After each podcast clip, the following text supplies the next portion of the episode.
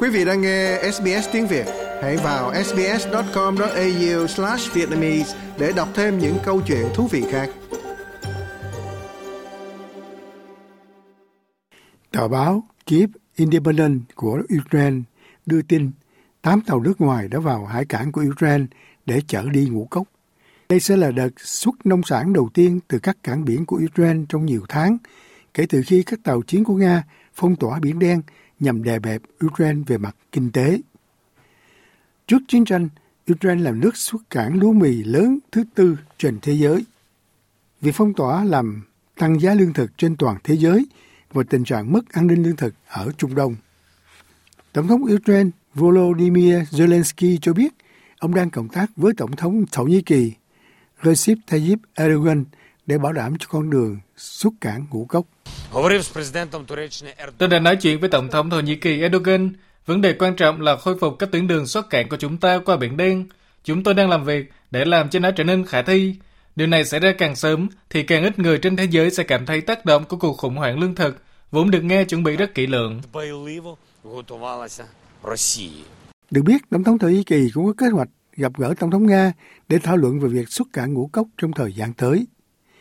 Truyền thông nhà nước Thổ Nhĩ Kỳ cho biết ông Erdogan nói với ông Vladimir Putin rằng đã lúc thiết lập một hành lang an toàn trên biển. Thế nhưng, một thỏa thuận tiềm năng về xuất cảng ngũ cốc không có nghĩa là cuộc chiến sẽ hạ nhiệt. Các cuộc oanh tạc của Nga đã leo thang chỉ sau một đêm. Ông Zelensky cho biết hỏa tiễn đã bắn vào thủ đô Kiev cũng như các thành phố phía Bắc Kharkiv và thành phố cảng phía Nam Odessa. Kharkiv chịu đựng các cuộc tấn công tàn bạo của Nga, một hạ tiện bắn trúng một chung cư với lối vào đã hoàn toàn bị phá hủy. Vào sáng nay, những kẻ xâm lược pháo kích các quận Sontiv và Kiev với pháo binh bắn ra các hỏa tiện, khiến 5 người chết. Được biết, số tử vong do vụ tấn công bằng hỏa tiễn trúng một tòa nhà chung cư ở thành phố Chavia thuộc miền đông nước này đã tăng lên 31 người. Thành phố nói trên thuộc khu vực phía đông Donbass, nơi các lực lượng Nga đã đạt được những bước tiến đáng kể trong những tuần gần đây.